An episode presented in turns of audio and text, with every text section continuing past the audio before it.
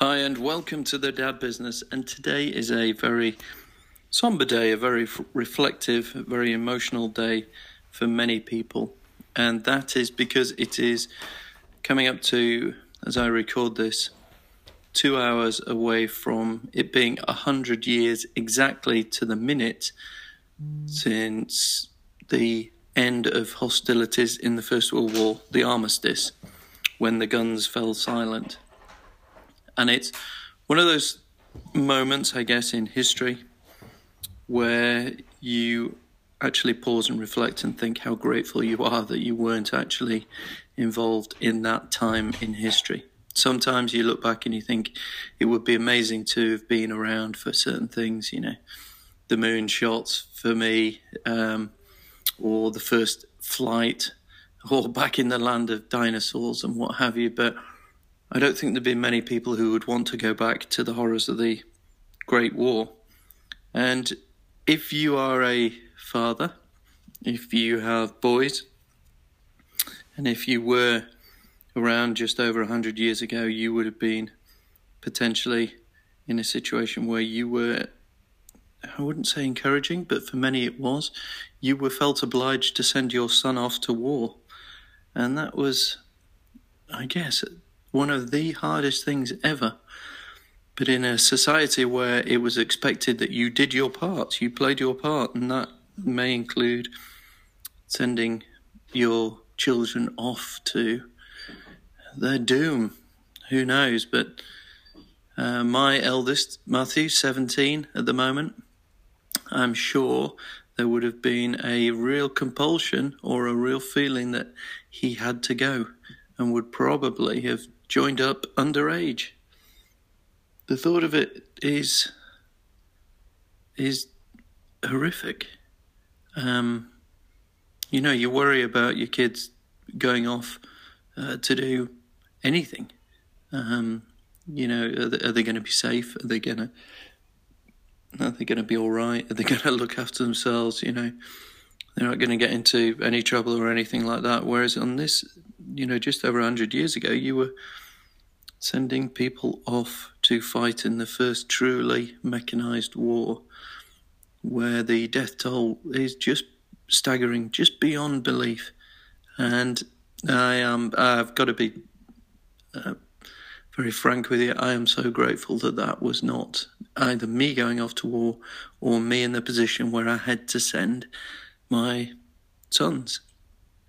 Um, I'm sure, like many of you, there's relatives in your family who were uh, who fought and were wounded, lived, survived, died during those wars, during those conflicts, and from that day to this as well in other conflicts. And um, I've got such mixed emotions over it, which is a combination of the First World War being a almost a family feud.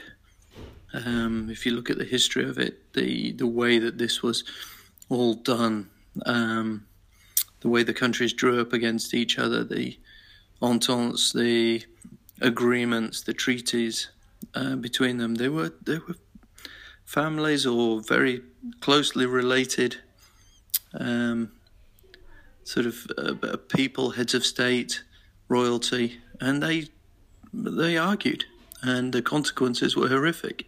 Since then, it's a combination of fear, ideology.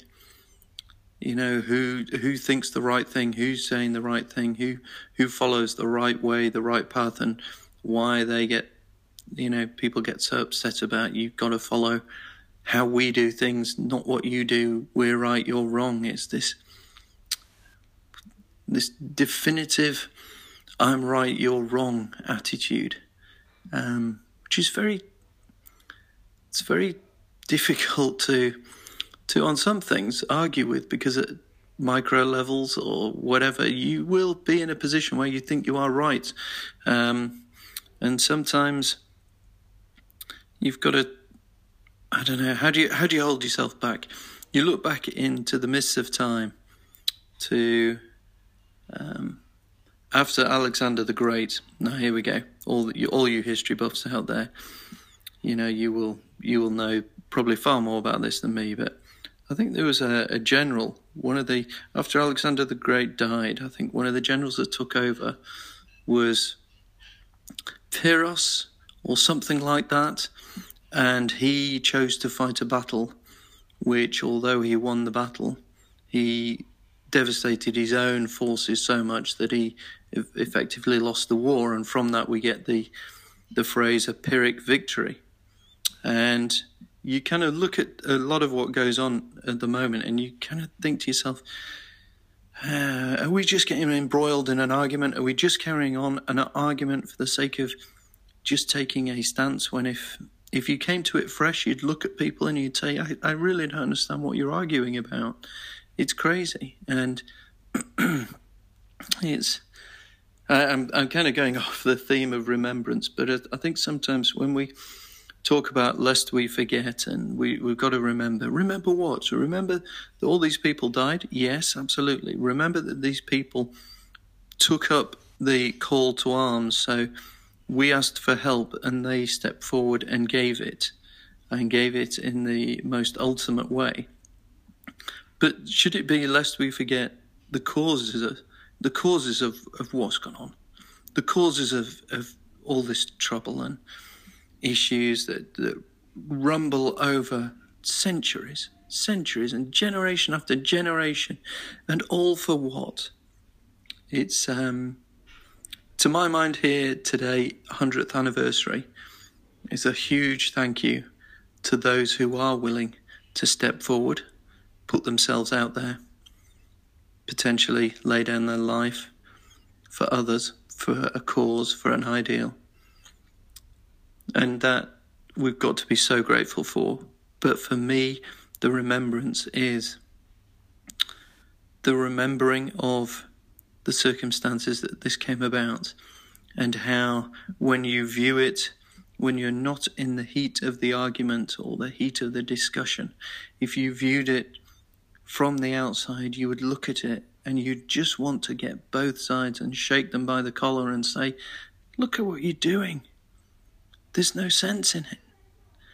And that sometimes, if uh, if if you could have a superpower, I think mine would be to put reason into the minds of people who seek to divide and cause grief and argument and ultimately war. And so, fairly somber note for this little um, episode of the dad business, but as a dad, um, this is I, I just listen to the tales of these people who went off to, to fight, and in um, in my particular business, uh, one of the guys working there, his grandfather, um, was one of, I think, either five or six brothers and he was the only one that survived. And I listened to that, and it's just the enormity of how the parents must have felt for that. Oh, my goodness. My goodness. And the question often asked is, was it worth it? I'll leave that one for you to think and ponder upon.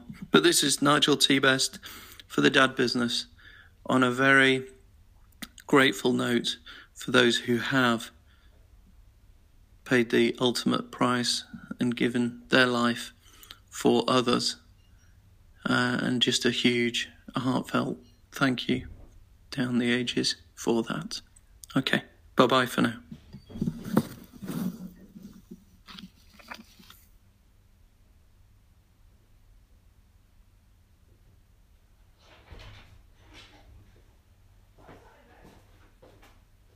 and